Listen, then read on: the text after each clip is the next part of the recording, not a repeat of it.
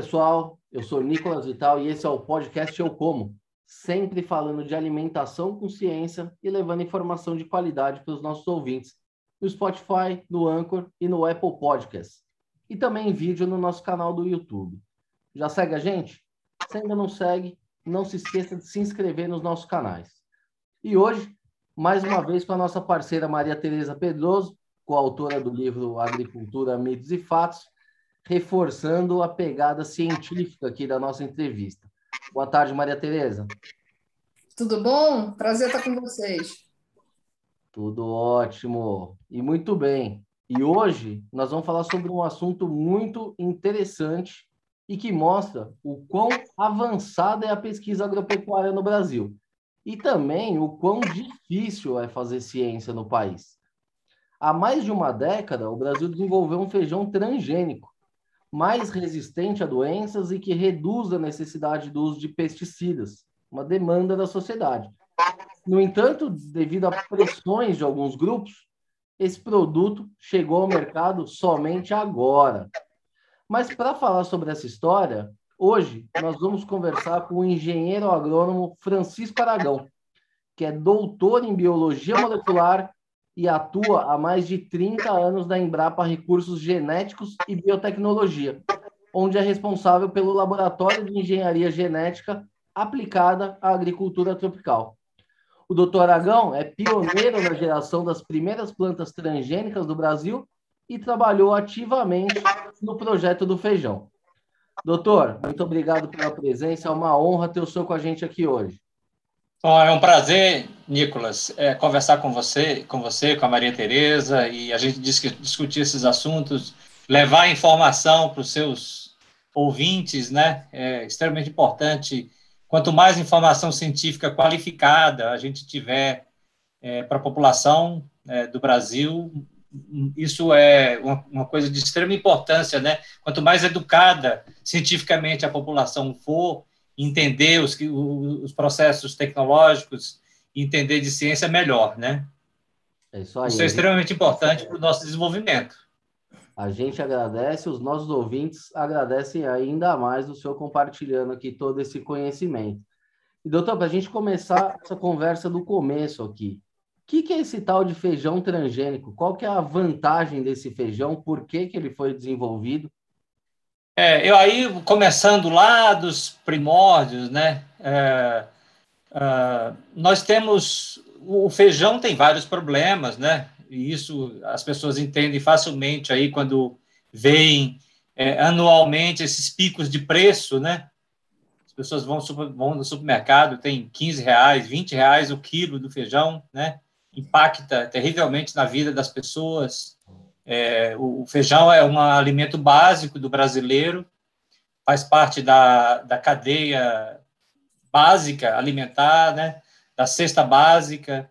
Então, é um alimento importante para nós, não só como alimento, mas também culturalmente. Feijão é importante, né? A feijoada é o nosso prato, é um prato, um prato típico do Brasil, né? Então, o feijão tem importância cultural também, né? E entre os problemas do feijão, nós temos é, uma virose chamada mosaico dourado, ela é causada por um vírus, chamado vírus do mosaico dourado do feijoeiro. Esse, esse vírus ele foi identificado em São Paulo, na década de 60, por um, pelo Álvaro Santos Costa, professor Álvaro Santos Costa, que é o pai da virologia vegetal do Brasil. Ele identificou esse, esse vírus em jardins, em plantas de jardins em São Paulo. Ele não tinha importância econômica. Né? É, e é interessante porque ele, ele, estudava esses vírus. Né? Hoje tem muitas pessoas, que, muitos cientistas estudando os vírus, alguns sem importância econômica, e às vezes eles são até criticados. Né? Por que, que você está estudando esses vírus aí, não, sem importância? Né? Então, o mosaico dourado era um vírus assim, sem importância. Né? Até pouco tempo tinha gente dizendo assim: por que você está estudando vírus de morcego? Né? Isso não tem importância. Por que, que não vai estudar um vírus de boi, né? de, de, de, de cabra, etc. Né? Vírus de morcego? Vírus de morcego? Né? Aí veio um coronavírus de morcego. Né? Então ele ele estudava esses vírus e ele era assim, foi era meio uma curiosidade, né? Depois ele virou, teve epidemias, né? E hoje ele é uma doença. A partir dos anos 80 ele passou a ser um, uma doença importante para o feijão. Né? É um vírus importante para o feijão e ele é transmitido por um inseto chamado mosca branca, que é um inseto muito pequeno e que uma população muito baixa desse inseto é, pode é, inocular esse vírus de uma plantação inteira. Né? Então, você pode, com a população baixa de moscas brancas virulíferas, perder um, um campo de feijão. Né? Então, quando ocorre, as perdas variam aí entre 40% e 100%. Né? Então, essas perdas são, são importantes e elas, obviamente, impactam diretamente nas pessoas por, por redução, redução de produção e, obviamente, aumento de preço, que vai ajudar a impactar nesses, nesses picos de preço aí que a gente vê anualmente. Né? E ah, quando existe, existe, nós chamamos os programas de melhoramento, né? os melhoristas tentam encontrar genes é, entre o, as, as, as, os acessos, os genótipos que existem né? entre os feijoeiros, procurar é, genes que possam ser levados para as variedades comerciais e gerar plantas que fossem resistentes a esse vírus. Desde a década de 80, já foram, já foram analisados 20 mil tipos de feijão, 20 mil acessos, é, 20 mil plantas, né, é, genótipos de feijão, procurando genes para resistência, que pudessem ser naturalmente transferidos e gerar uma cultivar de feijão resistente a esse vírus. Então, como isso não foi, não se conseguiu, então nós começamos a pensar na possibilidade de usar engenharia genética, estratégias de engenharia genética. E é, começamos isso lá nos anos 90, estudando o vírus, que você precisa. É, então, é como, como eu costumo dizer, né, a gente precisa gerar uma cadeia, né, que é gerar conhecimento científico, converter esse conhecimento científico em tecnologias e depois desenvolver essas tecnologias em um produto. Os países se enriquecem quando eles geram tecnologias e convertem essas tecnologias em produtos.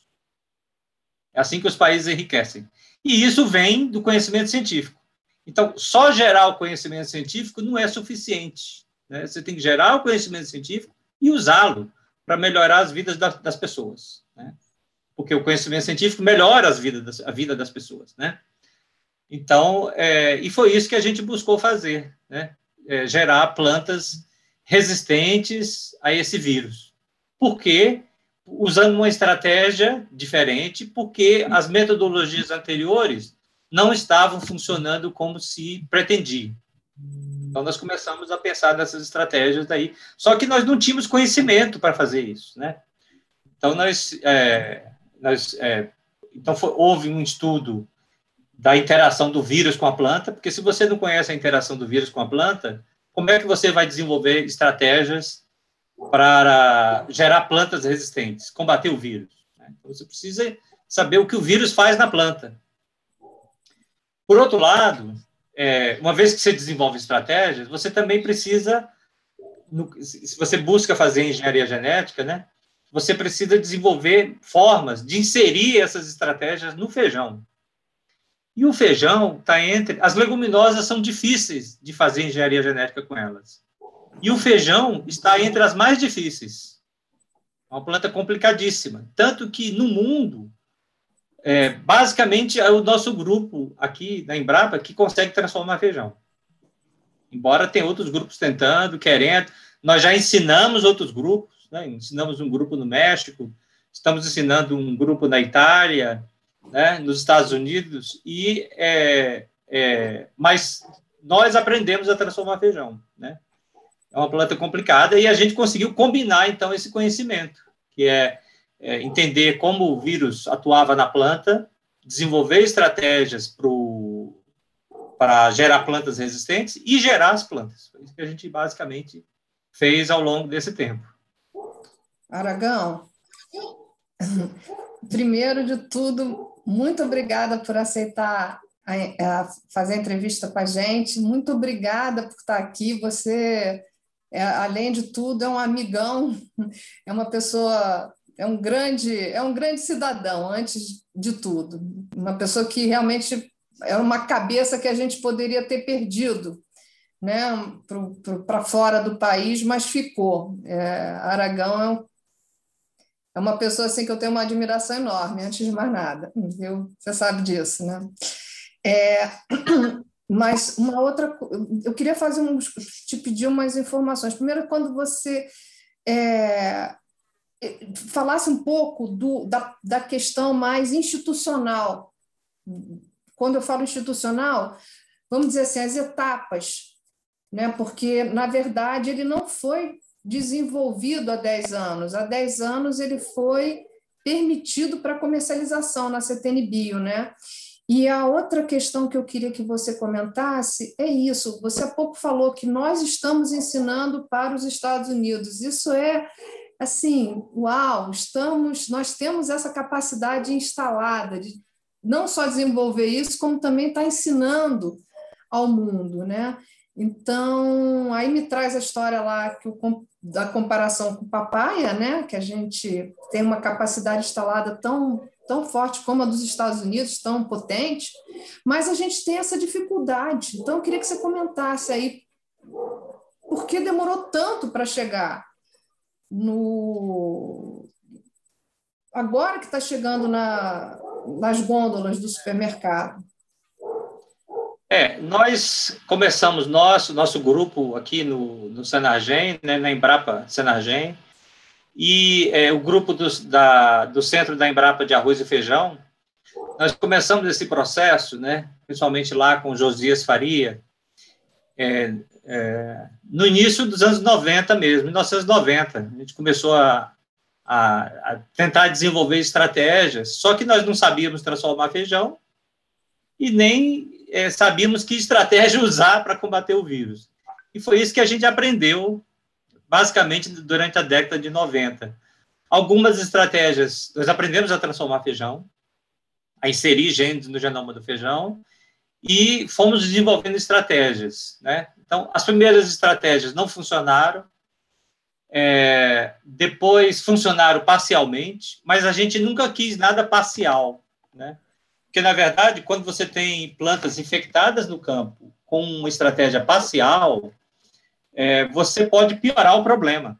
Né? Você tem os vírus convivendo com a planta, então é o que a gente está vendo aí, né? eles vão desenvolvendo vari variantes, vão sofrendo mutações, vão se recombinando, e, na verdade, a gente queria gerar uma planta imune. Né? É, e isso, algumas estratégias foram parcialmente é, bem-sucedidas. No ano 2000, nós iniciamos uma nova estratégia, que é a que funcionou finalmente, é chamada RNA interferente, né? em que a gente expressa nas plantas pequenos RNAs. Esses pequenos RNAs, eles, nós aprendemos que havia um gene no vírus que era vital para o vírus. Se o vírus não expressar esse gene especificamente, ele não se replica não se multiplica na planta, então a planta ele não causa sintomas, se ele não tiver esse gene. Isso foi uma coisa que a gente aprendeu durante os anos 90. Então, nós geramos essa estratégia para silenciar esse gene na planta, do vírus. Né? Então, o vírus penetra na planta, encontra esses pequenos RNAs, esses pequenos RNAs bloqueiam um gene do vírus, e o vírus não se replica, então é por isso que a planta se torna resistente. Aí começamos a transformar essas plantas. É, devido à confusão é, jurídica que havia no Brasil no início aí do, do ano 2000, né, para experimentação, já desde 99 já havia essa complicação.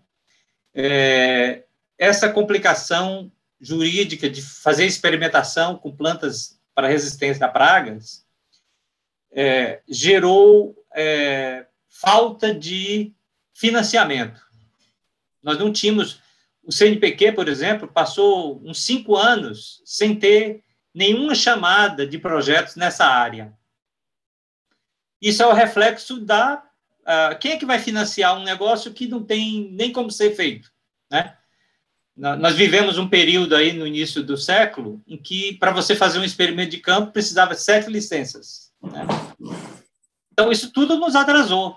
Né? Isso tudo nos atrasou e nós é, é, continuamos aí fazendo isso do jeito que dava, né, com recursos daqui e dali, né, porque um dos problemas do Brasil é exatamente a falta de recursos, não é só a falta de recursos, é a falta de recursos continuado. Né, porque os, esses projetos são projetos de longa duração. Então, você precisa é, ter recursos de longo prazo, continuamente. Porque o que a gente tem aqui é que os projetos vão, é, é estica e puxa, vai e volta, para, começa de novo, e não sei o que. Isso aí é, é terrível. Né? Então, ter continuidade é mais importante, talvez, do que ter muito dinheiro e depois parar. Né? Então, é, ter recursos de uma forma contínua é fundamental. Né? E nós conseguimos, ao longo desse tempo, ter recursos de uma forma contínua, mas fazendo todo tipo de malabarismo. Né? Pegando dinheiro daqui, pegando dinheiro de lá, e de onde dava, e, e, foi dessa maneira que nós fizemos. Né? Então, é, essas construções estavam prontas no ano 2000, e, mas só em 2004 é que nós conseguimos, dada a dificuldade de gerar plantas transgênicas de feijão, né? só em 2004 é que nós conseguimos gerar uma que se mostrou é, imune. Depois nós geramos mais uma outra né, e escolhemos uma delas. E aí começamos a fazer os estudos, primeiro em casa de vegetação, testando, a gente viu que as plantas eram muito boas, e depois começamos a testar no campo. No campo, a gente viu que as plantas eram imunes. Né? Na, na verdade, é, desde essa época, a gente vem testando plantas no campo, e nós nunca vimos uma única planta com sintoma no campo. Né? Até hoje. E, é, então, com isso, a gente foi, isso foi avançando, né? E aí fizemos uma proposta de é, fazer os estudos de biossegurança, que tem, que são, é, que é um passo importante para cumprir as exigências da CTN-Bio, é, no sentido de gerar os dados que permitam mostrar segurança e avaliação pela CTN-Bio para liberação comercial. E isso ficou pronto em 2010. Então, eu passei praticamente o ano de 2010 inteirinho escrevendo esse processo, né, juntando os dados. Isso foi gerado, esses dados foram gerados é, basicamente na Embrapa, por vários centros da Embrapa. E nós pedimos a colaboração de algumas universidades, como a Unesp, para fazer os ensaios com animais de alimentação, então, geramos, é, buscamos responder todas as perguntas lá da CTN-Bio, apresentamos esse, esses dados à CTN-Bio e o feijão foi aprovado para uso no Brasil em 2011. Bom, aí nós tínhamos é, uma tecnologia aprovada, né? mas nós não tínhamos as variedades ainda, porque existe uma norma para geração de cultivares. Essa norma, inclusive, ela durante esse tempo aí ela foi alterada. Né? Antes é, se exigia um ano e agora, e a partir de um certo momento aí, durante esse período, passou-se a exigir dois anos de ensaios de campo, aí já não tinha mais nada a ver com biossegurança, era a ver com geração de cultivares. Né? E aí os programas de melhoramento tiveram que trabalhar, porque antes da aprovação pela CTNBio seria muito difícil para a gente fazer isso, né? Porque os ensaios de campo eles só podem ser feitos em áreas que são certificadas pela CTNBio. Áreas que a gente chama que tem CQB, Certificado de Qualidade em Biossegurança. E como os ensaios para gerar variedades exigem é, camp, vários campos, seria muito difícil para nós fazer esses campos em todos esses lugares com CQB. Então, a gente teve que esperar a CTNBio aprovar para começar a desenvolver as variedades. E aí isso levou uh, alguns anos até nós termos uma cultivar protegida no Ministério da Agricultura. Então, esse processo aí, nós tivemos algumas discussões sobre lançar, né? O feijão é uma planta uh, muito sensível no Brasil, né? Então, a gente não pode é, não pode errar no lançamento, e foi o primeiro evento, né, a primeira tecnologia desse tipo gerada 100% no Brasil, desde o gene até as plantas. Né? Então, é, houve uma grande discussão sobre isso, de como durante esse processo todo, e isso levou a esse, essa, a, esse atraso, né, em ter as plantas finalmente disponíveis para os consumidores e para os produtores. E doutor, é, o senhor citou vários aspectos positivos aí, desde lá do começo, que é o problema, né, que existe do, do, dessa doença, que ela pode eliminar até 100% de uma lavoura. Isso é gravíssimo, né, do ponto de vista do pequeno produtor, principalmente. Vocês fizeram um investimento gigantesco numa pesquisa dessa, que é longa, é cara, e chegaram a essa conclusão que essa tecnologia que é eficaz. Fizeram os, os testes lá há dois anos. É, é uma tecnologia que, pelo que eu entendi aqui, ela é excelente e deveria ser a prioridade no Brasil, pelo menos enquanto essa doença existisse. Quais foram as principais barreiras? Eu sei que teve muita muita gente se opôs, né, pelo simples fato de ser transgênico. Isso de fato aconteceu e atrapalhou o trabalho de vocês, essas, essas pressões, ONGs, sei lá de quem que veio? É, nós começamos, se a gente voltar lá no passado, nos anos 80, né, quando nós começamos a fazer engenharia genética de plantas, a primeira planta transgênica, bom, a engenharia genética ela surgiu lá com o professor é, Paul Berg, nos Estados Unidos na década de 70, e os primeiros produtos foram insulina, hormônio de crescimento humano. É, na verdade, depois nós tivemos o primeiro animal transgênico. Né? As pessoas às vezes não sabem que os animais transgênicos foram gerados antes da primeira planta transgênica. É, primeiro foram animais, em 1980, a primeira planta transgênica entre 83 e 84, e na Embrapa, nós fizemos a primeira planta transgênica no Brasil, em 86, provavelmente a primeira da América Latina. E naquela época a gente era muito inocente, né? A gente achava assim, quem é que vai ser contra isso? Isso aqui pode resolver vários problemas, né? Ninguém vai ser contra, né? Até que essa tecnologia virou uma tecnologia comercial. Aí nós começamos a ter esses aí já quando já nos anos 90, né, com a liberação, eh, já havia havido é, problemas com o tomate, uma das primeiras plantas a ser comercializadas no, nos Estados Unidos, né? Depois com a soja e era um era soja tolerante a herbicida, onde, onde você tem interesses comerciais tanto de sementes quanto da venda de herbicidas. Então, por exemplo, quando isso entrou nos Estados Unidos, é, a soja era tolerante a glifosato, né? O preço dos outros herbicidas caiu drasticamente, né? Porque é, ninguém queria, o consumo migrou para outro tipo de herbicida, né? Então, é claro que as empresas é, se movimentam no sentido de proteger as suas tecnologias, né? E aí surgiram vários grupos contra essa tecnologia, e eles são, eram contra tudo. Tudo. Não importa se é se é feijão, soja ou milho. Eles começaram a combater, combater golden rice, que é o arroz é, enriquecido com, com vitamina A, né? Então, você poderia pensar, quem é que vai ser contra um arroz enriquecido com vitamina A, né? É, eles, e a campanha, no Brasil foi criada uma campanha por um Brasil livre de transgênicos, que era inicialmente capitaneada pelo Greenpeace. Né? mas tinha outros, o IDEC, é, a SPTA, várias outras entidades que faziam parte dessa campanha.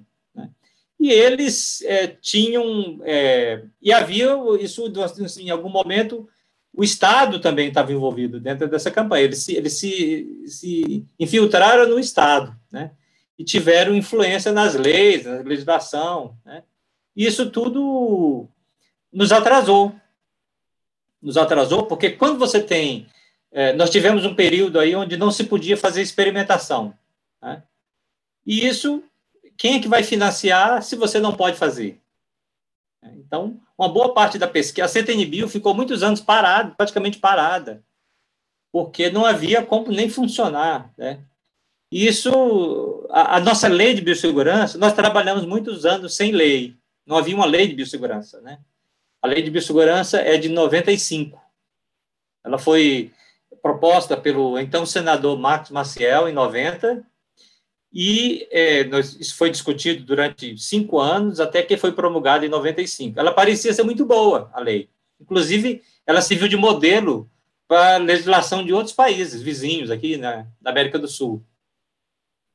Mas ela não passou na prova de fogo. Quando a soja RR foi aprovada no Brasil, ela não passou na prova de fogo. Começaram a haver furos na lei, etc. E, isso levou a esses problemas que nós tivemos. Então, nós poderíamos ter gerado esse, esse feijão, por exemplo, muito antes. Né? Mas isso não aconteceu por causa desses problemas. É, nós temos o problema, obviamente, do financiamento, né, que é um problema importante, e esses problemas legais. Agora, doutor, o senhor citou aí o exemplo da soja RR, que é uma coisa que está diretamente ligada ao uso de herbicidas, né? Então, é, pode gerar uma crítica de alguma ONG, de alguma, enfim, de, de, alguém que preze pela sustentabilidade, apesar de não ter nada a ver, né? Porque você vai usar menos insumo. Agora, no caso do feijão, não, não é. tem é, por que ter esse tipo de crítica, né? Porque você desenvolveu uma tecnologia que você vai aumentar a produção, ajudar a produção familiar e ainda é, reduzir o uso de insumos, porque eu acredito que é, o produtor ele não vai ver a planta dele definhando ali e vai aceitar isso, ele vai utilizar algum tipo de defensivo. Como é que o senhor enxerga isso? E, e faltou uma comunicação melhor com a sociedade, o senhor acha? É, pode ser que tenha faltado, né? O, isso era uma das coisas que, os, que nós ingenuamente pensávamos por que, que alguém vai ser contra? Né? Já que se dizia, não, a soja RR está ligada a um herbicida. O feijão não está ligado a um, a um herbicida, a um fungicida, a um inseticida. Pelo contrário, né? É, nós, nós mostramos que é, hoje os produtores, os, principalmente os grandes produtores, eles aplicam aí de 10 a 15, fazem de 10 a 20 aplicações de inseticida para controlar a mosca branca né, que é o inseto que transmite o vírus. É, a gente sabe se tiver um a dois insetos por planta numa plantação, então, se você tiver mil plantas, entre mil e duas, e duas mil moscas virulíferas, você pode perder a sua plantação. Então, é uma quantidade muito pequena de insetos. Né? Então, é, e aí eles aplicam inseticidas desde o início, semanalmente, né? às vezes até duas vezes por semana, para manter a população muito baixa. Os inseticidas são caros, são eh, de classe toxicológica alta, ou seja, são considerados altamente tóxicos, e é, precisam ser aplicados várias vezes para você manter essa e, são, e manter isso baixo. Então, os produtores grandes aplicam. E às vezes os produtores eles fazem uma conta, né, claro, né, sobre é, custo-benefício. Então eu vou é, no risco de perder, eu vou aplicar. Os pequenos produtores, às vezes, têm essa dificuldade de fazer isso. Às vezes, não aplicam porque é caro demais. Então, eles preferem, às vezes, até correr o risco e perdem. Né? É, então, eu, em inglês, a gente diz assim: os grandes produtores spray, aplicam, né, pulverizam. E os pequenos produtores pray, rezam. Né? Então, é, às vezes você tem que rezar para não aparecer a doença, né? E, e, e aí é, a gente viu que, na verdade, ao invés de fazer essas 15 aplicações né, com essa planta transgênica, pode se aplicar três vezes apenas, né? porque você pode manter a população de moscas um pouco mais alta, sem precisar combatê-las. Quando você faz isso, é, você aplicando menos, você não, porque quando você aplica inseticida para matar mosca, você mata os inimigos naturais, mata os insetos benéficos, mata outros insetos que não tem nada a ver com a história, e que estão lá e que a gente gostaria que eles ficassem lá. Né? Eles são benéficos. Então, tudo melhora quando você reduz a aplicação. Né? Então, quando você é, é, é, substitui o controle químico por um controle genético, né? é melhor do que ficar usando química, né? Claro que é, você ainda tem que controlar os insetos, então você ainda tem que fazer aplicações, tem outras pragas, etc. É, então, é, nessa campanha por um Brasil livre de transgênico, basicamente se dizia assim: engenharia genética é para grandes produtores, feita por grandes empresas transnacionais e para commodities. O feijão veio para mostrar que não é isso.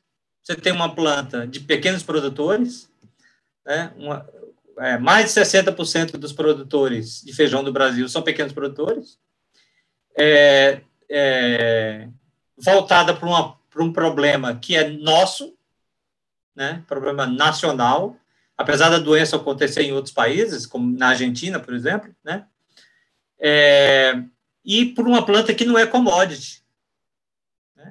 Então, por que, que seria contra? Por que, que alguém seria contra uma tecnologia como essa? Porque ela quebra as pernas de uma campanha de, por um Brasil livre de transgênico. Né? Que dizia, não, isso aqui é coisa de, de, de quem vai dominar a nossa comida, né? são as grandes empresas trans, transnacionais. Então, qualquer tecnologia que atrapalhasse a narrativa também seria combatida. E, apesar de ser uma campanha por um Brasil livre transgênico, nunca se falou sobre é, medicamentos. Por quê? Você falar contra medicamentos não é, é politicamente correto. Né? As, hoje o Brasil é um país urbano. Né? as pessoas as pessoas estão na cidade. E elas entendem cada vez menos o que acontece lá no campo. Né? E os medicamentos são coisas que as pessoas da cidade entendem. Já um problema lá do agricultor nem sempre é entendido perfeitamente na cidade. É, na verdade, é cada vez menos entendido. Né? Então, é, as pessoas sabem da importância de tomar o medicamento. Né? A outra grande diferença dos medicamentos para os alimentos é que o medicamento você toma quando você está doente. E aí você toma. Você aceita até os efeitos colaterais. Está lá escrito, você vai, você vai vomitar por três dias, mas no final você vai ficar bom da sua doença. Aí você toma, né? Já o alimento, você come estando saudável. Então, ele é muito mais suscetível a fake news. Alimentos são muito mais suscetíveis a fake news do que medicamentos. Porque por pior que seja a sua, a, a, a sua informação sobre a informação errada que você tem de um medicamento, o médico diz para você tomar, você está com um problema, você toma. Né? Já o alimento, não. Se você tiver alguma dúvida, você vai ficar pensando se vai comê-lo ou não. Né? Então, ele é muito suscetível. A indústria, a indústria alimentícia sabe muito bem disso e tem muito medo de fake news exatamente por isso. Né? Então a gente pensava, por que, que alguém vai ser contra? Vai ser contra porque ele, ele quebra algumas premissas dessa campanha que nós tivemos aqui. Né? Porque é um absurdo você pensar que engenharia genética é só para grandes culturas. Né? Ela, na verdade, não é. E existem vários dos outros exemplos mais recentes. Né? Por exemplo, é, recentemente na Nigéria foi aprovado um calpi, né, que é o feijão de corda, importantíssimo para o Brasil, o norte e nordeste, né? São milhões de pessoas no norte e nordeste do Brasil que se alimentam do feijão de corda, é, mas foi aprovado um feijão de corda resistente, transgênico, na Nigéria, resistente a uma praga, a um inseto. Né? E está sendo está é, para ser cultivado lá agora esse ano. É, o arroz dourado foi aprovado nas Filipinas, está para ser aprovado na, em Bangladesh. Nós temos é, é, hortaliças que foram aprovadas em Bangladesh, né, resistentes a, a, a insetos também. Então, não são commodities. Né? Então, essa não é uma tecnologia. Nós temos o mamão aprovado no, nos Estados Unidos, está sendo cultivado no Havaí desde 98. Então, não é só soja, milho e algodão. Né? E nem é só grandes produtores. Mesmo porque tem muitos produtores de soja que não são grandes produtores e que plantam também. Né? inclusive no Brasil. Então, é, é, na verdade, é uma ferramenta da agricultura, é uma ferramenta do melhoramento, e a gente não pode abrir mão dessas ferramentas que são extremamente importantes.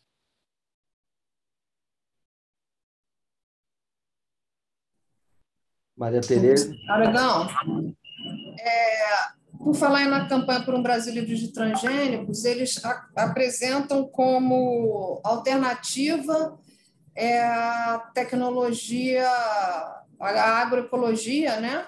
E as sementes crioulas, né? Eu queria que você comentasse um pouco, se você puder, por favor, sobre essa alternativa ser viável. Bom, a gente tem os nichos de mercado que, obviamente, são é, têm que ser considerados, né?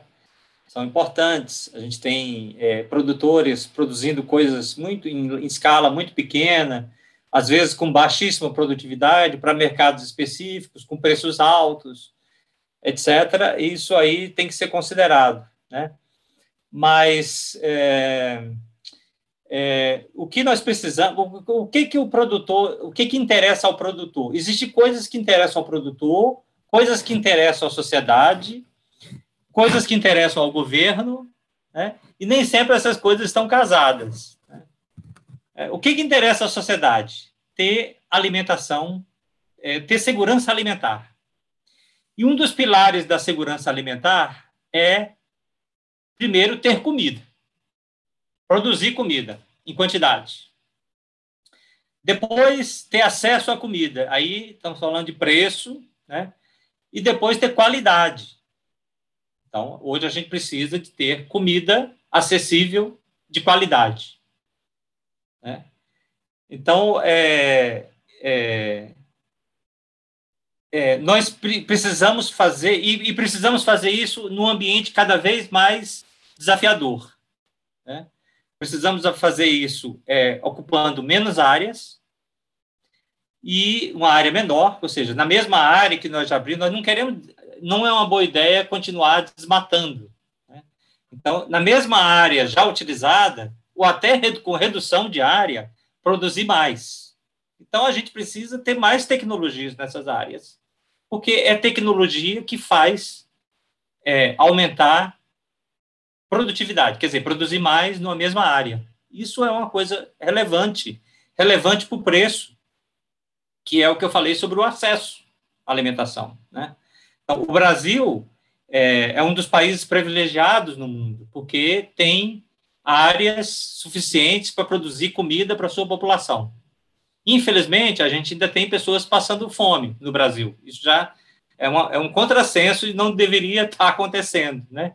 Porque um dos maiores produtores de comida no mundo, dos maiores exportadores de comida, nós somos é, primeiro, segundo ou terceiro é, produtor e exportador em, em, uma grande quantidade de produtos, né, não só agricultura, mas pecuária, e ainda temos pessoas nessa situação, ou seja, precisamos melhorar o acesso. Né? E é, o preço é importante nisso. Né? Então, é, se você começa a produzir é, é, com baixo, é, baixa aplicação tecnológica, com baixas produtividades, então, você vai ter. Uma vez a gente estava discutindo um projeto é, para o Nordeste, né, em que a pessoa do Estado, um, um, agente do Estado, dizia que produzir muito numa mesma área era ruim. Né?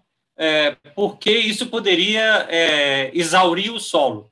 Eu falei para ele: olha, produzir pouco numa mesma área é que é ruim, porque havendo demanda, os produtores vão aumentar a área. Então, vai aumentar é, é, é, retirada de floresta para aumentar a área. Né? E no Nordeste, nas regiões semiáridas, isso é ainda mais crítico, são regiões de, é, é, em que a regeneração das áreas é, é mais lenta. Então, quando você tem tecnologias que permitem produzir mais numa mesma área, né, e existem tecnologias que preservam o meio ambiente e permitem fazer isso, né? Isso num ambiente é, que vai ser, que já é, e vai ser cada vez mais desafiador, né? Num ambiente em que a gente, as condições climáticas estão ficando cada vez piores, né? Com deficiência hídrica, né? a agricultura depende de muita água, então a gente precisa produzir mais, melhor, de uma forma mais segura, é, tanto para o produtor quanto para o consumidor, né? E é, é, e num ambiente usando menos água, por exemplo. Né? Então, nós não podemos abrir mão de tecnologias que permitam isso. Então, quando você diz, não, eu vou produzir no meio do mato, é, você vê áreas assim, pessoas defendendo produção é, misturado, isso aí já é uma coisa que nós temos. É, você quer falar? Não, eu estou falando de quando se mistura, você tem lá a, a, a, produção quase que no meio, sem, sem, sem combater as outras plantas que estão do lado, né? Então, são práticas agrícolas que já foram estudadas durante décadas, né? Então, não é à toa que você usa controle de ervas daninhas. Né? Não se faz isso porque, é, ah, porque fica bonito o campo. Não é por causa disso. Se faz porque isso aumenta a produtividade. Então, já existe um corpo de conhecimento que mostra isso. Não é porque eu quero ter só soja no campo.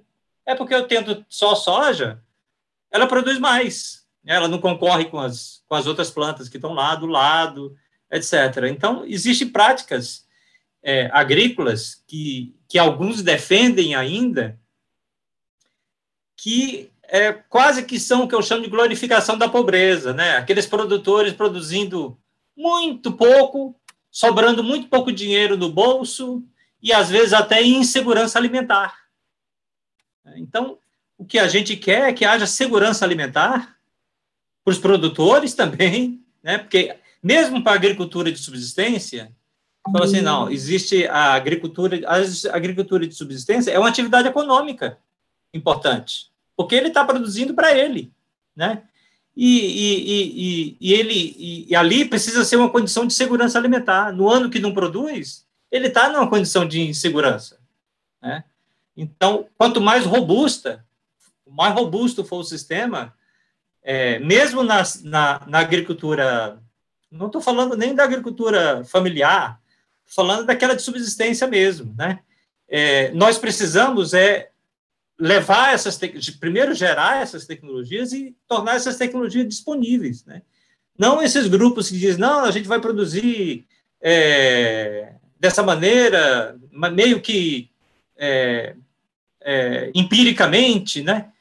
Isso não, isso não há necessidade mais disso. Né? A gente tem conhecimento para produzir, é preciso ter máquinas para pequenos produtores, por exemplo. Então, mecanização agrícola não é só para grandes produtores. Irrigação não é só para grandes produtores. Então, tem que haver uma mudança no financiamento. É, então, essas tecnologias existem. Né? É como que você falar para o sujeito assim, não, você não precisa ter celular. Só um grupo pode ter celular, esse aqui não. Né? Aí por que, que o outro não pode? Né? Por que, que o outro não pode? E, e existem grupos na nossa sociedade que dizem isso. Só que eles dizem isso no campo. Eles não dizem isso na cidade, né? De dizerem, não, você não precisa ter celular. Você pode ficar aí só com a máquina de escrever, né? Ou escrevendo à mão. É isso que, que alguns grupos dizem no campo, né? Isso não dá. As pessoas conhecem essas tecnologias, precisam ter acesso a esse conhecimento e poder usá-lo, no sentido de melhorar a, a vida deles próprios e dos outros, né? da sociedade de uma maneira geral. E, doutor, é, uma coisa que chamou a atenção também, que o senhor falou agora há pouco, é dessa esse receio né, da indústria de alimentos em, em mexer com transgênicos, vamos dizer assim. É, mas isso já foi superado, né? Hoje a gente vê aí é, o milho transgênico presente em todo tipo de, de alimento, aí, salgadinho, bolacha, enfim, inclusive alimentos para crianças. Como é que o senhor vê, não, não falando do feijão especificamente, é, essa movimentação dos produtores, né? Porque eles, enfim, se eles tivessem realmente interesse, eles poderiam ter feito uma pressão do outro lado também, buscando essa liberação. Houve isso? Os produtores se mobilizaram? Como é que foi isso do ponto de vista da produção? É, como eu disse, né, o produtor, o que interessa para o produtor é quanto que sobra do bolso, né? É, Existem interesses, a sociedade tem interesse, de uma maneira geral, por produção. Produção tem impacto no preço, né? Lá no, na gôndola do supermercado. O governo diz assim: não, nunca antes nesse país se produziu tantos grãos. Né? Então, é, isso é excelente. Mas para o produtor mesmo, o que interessa é a diferença entre o custo de produção e o valor da produção, ou seja, quanto sobra no bolso no final. Né? E é isso que eles lutam, eles lutam por isso. É, é, eu lembro que há muitos anos atrás eu fui dar uma palestra em São Paulo sobre é, é melhoramento de feijão, e aí é, os produtores, em São Paulo existe muito problema com o mosaico dourado, do sul de São Paulo, ainda, quase na fronteira com o Paraná, é, é, é, é, a produção de feijão é muito impactada pelo mosaico dourado lá. Né? Então, eu estava falando do mosaico dourado e de tolerância à seca em feijão. Né? Aí, no final, um produtor falou assim: Olha, é, a gente está muito interessado na resistência ao mosaico dourado, que é um problema nosso. Né? Mas tolerância à seca não é uma boa ideia. Aí eu falei, ué, mas é, tolerância seca é uma coisa importante, né, tal, menos água, menos chance de perder a, produ a produção no, no, caso de seca, né, é, é, acontece o seguinte, que a gente, a, o feijão aqui em São Paulo, vem um feijão da Bahia, que vem concorrer aqui no mercado de São Paulo, e lá eles têm problema de seca. E nós não temos esse problema aqui. Nosso problema aqui é o mosaico dourado, né? Então, se você colocar é, tolerância a estresse hídrico né, no feijão, você vai ajudar lá o pessoal da Bahia, que vai produzir mais e trazer mais feijão para São Paulo. E isso vai concorrer com a gente. Né? no caso do mosaico dourado, é, que aí os produtores paulistas querem, né? mas lá no sul do Brasil, onde é mais frio, e os produtores também plantam feijão, tem menos mosca branca. Menos problema de mosaico dourado. E eles vendem o feijão em São Paulo também. Né? Então, aí ele já era o oposto. Você vai fazer os paulistas produzirem, então vai, vai gerar concorrência para o nosso feijão lá. Né? Então, existe isso. Né? Dentro do, do, do, país, existem interesses diferentes. Né? Do, do, você pode dizer, ah, os produtores de feijão estão contra, mas quais? Né? Existem os interesses comerciais. Né? Então, muitas vezes a gente diz, não, nós não somos contra a tecnologia, nós somos contra é, esses problemas comerciais que vai nos gerar. Né? Eventualmente, isso, esses, esses problemas podem nos, nos afetar. Né? Então, é, existe isso. E a gente não trabalha com os produtores paulistas, é, paranaenses, baianos. A gente trabalha para o Brasil. Né? Então, a gente gera uma tecnologia e o mercado que resolva como que ele vai usar, né? Então, existem essas questões aí que a gente tem que lidar com elas também, né? Então, às vezes aparece na mídia, ah, os produtores estão dizendo isso, mas quais? Né? Mas não existe um medo deles em produzir um feijão porque é transgênico. É, essa questão é comercial. Não, não existe, porque o que eles querem é produzir, né?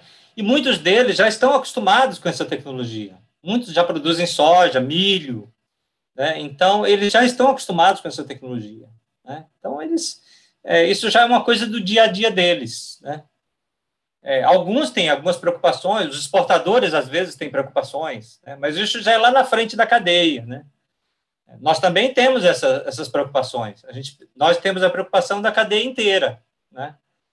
porque a gente, a gente é, tem que pensar na cadeia inteira. Né? Por falar Mas, então... Desculpa. Sim, Maria Tereza. Mas por falar nisso, é, e o consumidor, é, Aragão? É, porque a gente ainda tem a, aquele T, né? Eu queria que você comentasse Sim. um pouco sobre o T, é, porque ele vem dentro de um triângulo amarelo, né? Como se fosse, sei lá, algo perigoso, né? Um, é. Um é, o Brasil, é, o Brasil resolveu é, o Brasil resolveu rotular, né? Um dos poucos países que põe um rótulo obrigatório a tudo que tiver é, mais de 1% né, de ingredientes transgênicos precisa rotular. Ah, isso surgiu. O fato de desse triângulo, eu não gosto do triângulo exatamente por isso, né? Porque se você olhar os triângulos amarelos, eles sempre é, apontam para um risco. Então, um triângulo amarelo com um raio dentro, risco de choque.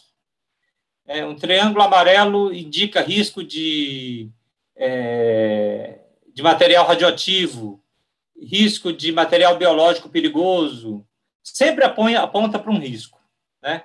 Então, é sempre um triângulo amarelo com alguma coisa dentro. Isso é sinal de risco. E o, a rotulagem de transgênico não tem nada a ver com risco, tem a ver com informação. Inclusive, a base dela é a lei do consumidor, né? que diz que o consumidor tem que ser informado, tal. Mas existe muito mais coisas que o consumidor deveria ser informado e que não está sendo informado. Coisas mais importantes do que isso, né? Então, é, e no início, então foi criado esse triângulo que, que para mim é um absurdo. Primeiro o seu triângulo, né? Então, se for para informar, que se escreva lá, feito com soja transgênica. Agora, o triângulo, ele aponta, é um sinal de alerta em geral, né? E, é, e não existe alerta ali, é informação. Os americanos, por exemplo, que sempre foram recalcitrantes a fazer essa rotulagem, estão para começar a fazer isso em 2022. Mas o, o, rótulo nos Estados Unidos é um sol bonitinho, amarelinho, um campinho, é, um campo verde, né? É uma coisa muito mais é, agradável do que um triângulo amarelo. E ali sim é um rótulo de informação, não é um rótulo de alerta como é o nosso, né? Então, no início, a, a indústria alimentícia ficou muito receosa quanto a isso, né? Porque era uma coisa de alerta, né? E, e, no início até algumas empresas foram multadas por não rotular, é, mas depois começaram a rotular, algumas grandes empresas começaram a rotular e as outras começaram a, a ver que isso não era um grande problema. E se você for no supermercado hoje, você tem desde chiclete, né, até lata de sardinha rotulada, né? E, e as pessoas estão comprando normalmente. Né? Já há muitos anos, quando ainda estava nessa questão, as primeiras empresas começaram a rotular. Um dia eu perguntei para o diretor comercial de uma grande empresa dessas se isso era um problema para ele. Ele falou assim: olha, a gente nunca deixou de vender nenhum pacote por causa da rotulagem, né?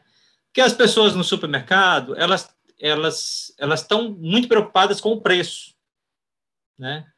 Então é, elas se preocupam muito. É, Talvez o que elas olham seja a data de, de validade dos produtos, algumas coisas assim, né?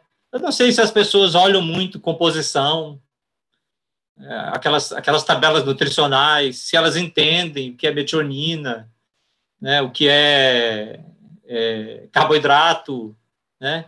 Então, é, as pessoas se preocupam com qualidade, claro, e com preço. Né? Elas não estão muito preocupadas. E é, mas existe um custo nisso. Eu não sei se alguém já calculou quanto que seria. Existe um custo na rotulagem, né? É, porque isso pressupõe análises antes da produção, né? E existe, não é só escrever ali, né? Tem uma análise que precisa ser feita. É, e isso tem um custo, né? E o custo, quem é que vai pagar o custo? O custo é sempre pago pelo produtor, pelo consumidor né? no final. Né? Então, a gente precisa ver se realmente é necessário pagar essa conta. Né?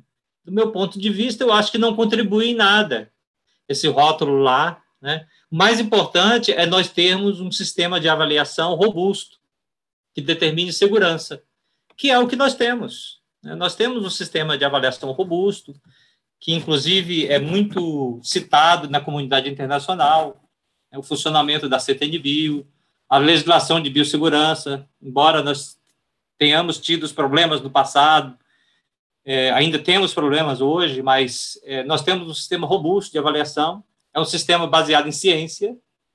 Né? Nossa, nossa legislação excluiu outras questões da CTNBio e passou por uma outra comissão, né? que é o Conselho Nacional de Biossegurança. Então, a gente separou as questões técnico-científicas de questões políticas e outras questões de. Porque é, você pode ter uma tecnologia que pode ser muito segura para o país, mas não apropriada. Então, discutir se a tecnologia é apropriada não é missão da CTNBio. A missão da CTNBio é discutir se ela é segura para ser usada na alimentação humana, animal e para o meio ambiente. Se ela é apropriada ou não ao país, não é uma questão da CTNBio. Existe outra comissão, que é o Conselho Nacional de Biossegurança, que eventualmente pode discutir se aquela tecnologia, apesar de ser segura, é apropriada. Né? Se vai causar desemprego, se vai causar um problema social, se vai gerar outro tipo de problema, problema é, comercial, né? Isso é outra questão, não, tem, é, não é uma questão ligada à biossegurança. Então, é, muitos grupos iam para a CTNBio pensando nessas outras questões, que não são a questão da, da CTNBio, não são questões para a CTNBio, e elas estão separadas da lei. E isso foi uma coisa muito boa, né? A gente deixar questões científicas sendo avaliada, avaliadas por cientistas, de uma forma técnica. É isso que o Brasil gerou. Quer dizer, então, essa robustez já existe. E é aí que, que ela tem que ser é, exercida, né? E o consumidor saber que isso está acontecendo. Tanto que, após 25 anos de atuação da CTNBio, nós não temos, nós nunca tivemos acidentes sérios, nós nunca tivemos problemas para o meio ambiente, muito pelo contrário, né? problemas para o consumidor, aqueles problemas que se dizia quando a gente ia lá, se a gente olhar lá nos anos 90, né? No início se dizia que plantas transgênicas iam causar, iam causar infertilidade, iam causar câncer, iam causar todo tipo de problema. Porque quando você vai comer um negócio lá e alguém diz que aquilo vai te causar infertilidade, você fala, opa, isso vai me causar infertilidade, né? Então, isso causa impacto nas pessoas, né? E com o passar do tempo, como nada disso aconteceu, a discussão evoluiu para uma discussão mais de cunho econômico. Nós vamos ficar à mercê dos das grandes produção, dos, dos grandes produtores de sementes, grandes produtores de insumos agrícolas, né? Eu lembro que uma vez a gente estava discutindo com os, os produtores de algodão sobre possibilidade de usar algodão no Brasil, né? e, é, e alguém falou: ah, mas as sementes transgênicas de algodão vão deixar os produtores de algodão nas mãos das grandes empresas. Aí um produtor de algodão levantou e falou assim: olha aqui, os adubos que eu compro são das grandes empresas. É, as máquinas que eu compro são das grandes empresas. É, os, os, os defensivos agrícolas são das grandes empresas. Sem essas grandes empresas, eu não produzo. Então, já estou nas mãos delas, né? E, e, as grandes empresas, elas têm um nome a, a, a, zelar, quer dizer, na verdade, o que é mais importante para elas é o nome, mais do que os produtos, né? Então, o, o, o nome dessas empresas é mais importante, então elas precisam zelar quanto a isso, né? Se elas perderem credibilidade, elas estão muito prejudicadas, né? Doutor, já encaminhando aqui para a nossa reta final aí, finalmente, bom, passado todo esse, esse problema, esses desafios, enfim, o feijão finalmente chegou ao mercado, né? Recentemente, uma, uma marca comercial lançou. Como é que o senhor enxerga daqui para frente? É, a tendência é que novas empresas se interessem pelo, por essa variedade e passem a produzir e comercializar também? Ou você acha que vai, o pessoal vai esperar um tempo para ver o que vai acontecer, para aderir ou não? Como é que você enxerga o futuro aqui do feijão transgênico no Brasil? Olha, Nicolas, o produtor brasileiro ele é muito empreendedor, né? Então tudo que aparece ele vai atrás, tudo que aparece de interesse para ele ele vai atrás. Então os produtores é, às vezes as pessoas acham que o produtor é um Jeca Tatu, né? Um cara lá. Não é isso, né? O produtor brasileiro, mesmo os pequenos produtores, são bem informados, né? Tanto que nós temos outras tecnologias sendo geradas e a gente recebe perguntas extremamente interessantes dos produtores, do Brasil afora. Muitos pequenos produtores, até produtores de subsistência, têm interesse né, nessas tecnologias. Então, e hoje todo mundo tem acesso à internet e as pessoas ficam sabendo, eles não são é, capiaus aí, gente, sabe? Eles são, os, o produtor brasileiro é, é bem é, informado, né? E então tudo que é de interesse para eles, eles vão usar. Às vezes tem uma tecnologia lá na Austrália que eles ficam sabendo e eles pegam, vão atrás, né? Então, é, sendo importante para eles, eles mesmos se encarregam de tornar a tecnologia relevante. Né? Então, nós licenciamos isso para empresas de sementes, então já existem várias empresas que estão produzindo sementes disso, né? E comercializando essas sementes. Só não vendeu mais porque não tinha, né? Nas, nas, nos primeiros, do primeiro ano. E os, o, o, no Brasil, no caso do feijão, muitos produtores ainda utilizam, é, não sei se você sabe, né, mas a gente separa grãos de sementes do ponto de vista agronômico, né? O produtor compra semente de um produtor de sementes e isso é semente. Ele planta. Aí o que ele colhe é chamado de grão, que é o que vai para o supermercado. Mas é claro, a, o grão pode ser usado como semente também, não certificada. Ele pode plantar. Né? Ao contrário do que ainda se diz aí, a gente ouve ainda pessoas dizendo que as sementes transgênicas não podem ser plantadas, né? não, os grãos não podem ser plantados. Não, são viáveis, normalmente, você planta e vai ter uma plantação a partir de grãos. Né? Por causa da história do Terminator, que é uma tecnologia que dizia-se que o produtor ia ficar na mão do produtor de sementes, etc., que nunca, na verdade, foi aplicado. Mas esses mitos ainda circulam aí, por aí afora, né? Essas fake news ainda andam por aí. Então, é, os produtores são ávidos de tecnologias. Né? Tudo que fizer, fizer ele produzir melhor. O produtor ele não quer aplicar mais inseticida, encher a plantação de inseticida. Ele não quer. Isso aí aumenta o custo de produção, aumenta o risco do aplicador. Né? Ele não quer fazer isso. Quanto menos ele, ele, ele precisar aplicar, melhor. Então, se ele tiver tecnologias para reduzir a aplicação de, de combate químico, ele, ele quer isso. Né? porque isso vai reduzir o custo de produção, vai ficar mais seguro para ele, vai ficar, vai ficar melhor para os consumidores, né? Então, ele, isso é, é, é, é nós precisamos, trabalhamos para aumentar segurança na plantação, não só segurança biológica, né? Mas aumentar a probabilidade de, em se plantando, colher, né? Ou seja, não se perder é, o plantio, né?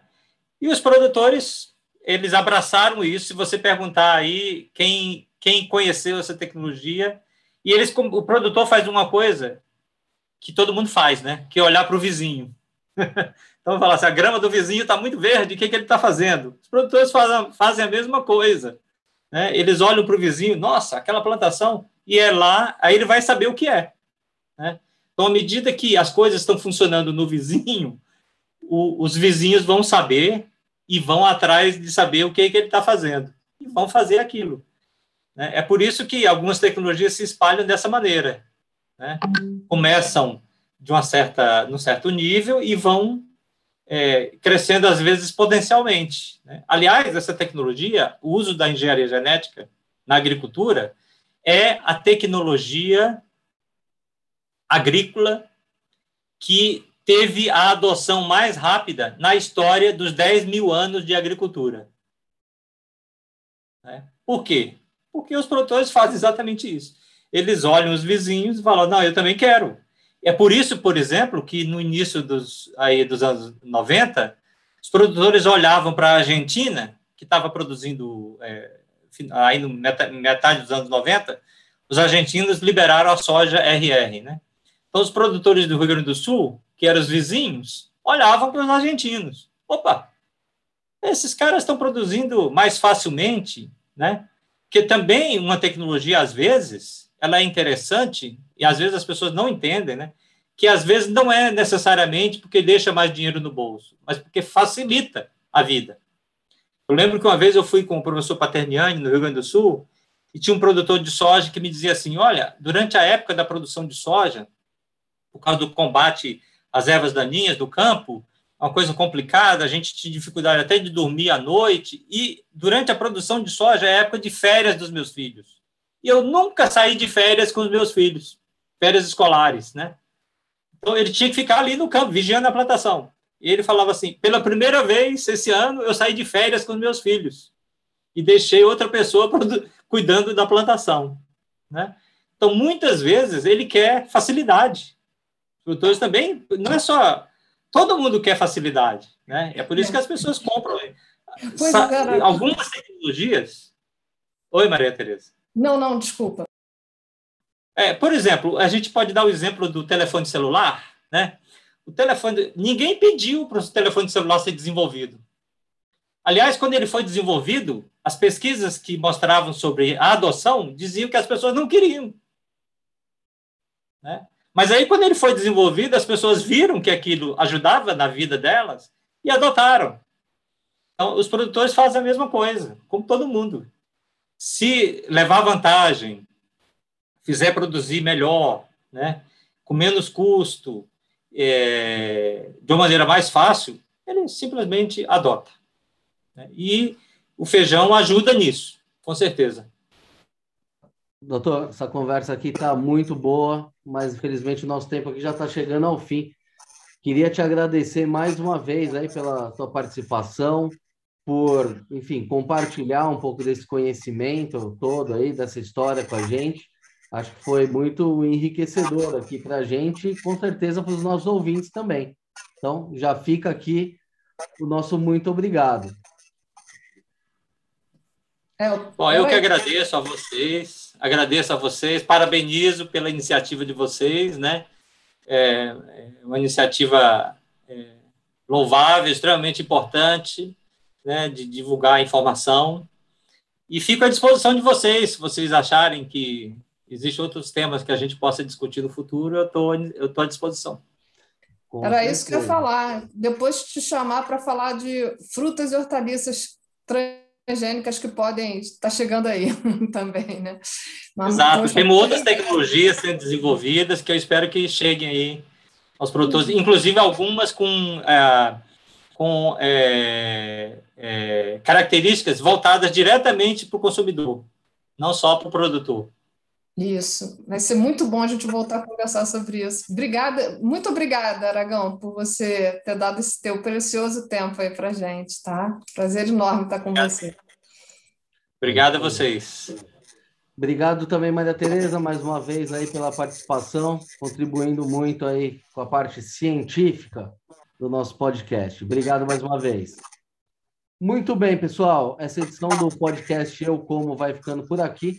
Se gostou da entrevista, não se esqueça de seguir os nossos canais no YouTube, no Spotify ou na sua plataforma de streaming favorita. Aproveite e siga também no Facebook e no Instagram. Lembrando que esse podcast tem o patrocínio da Crop Life Brasil e volta com a sua programação normal na próxima terça-feira. Por hoje é isso e até a próxima. you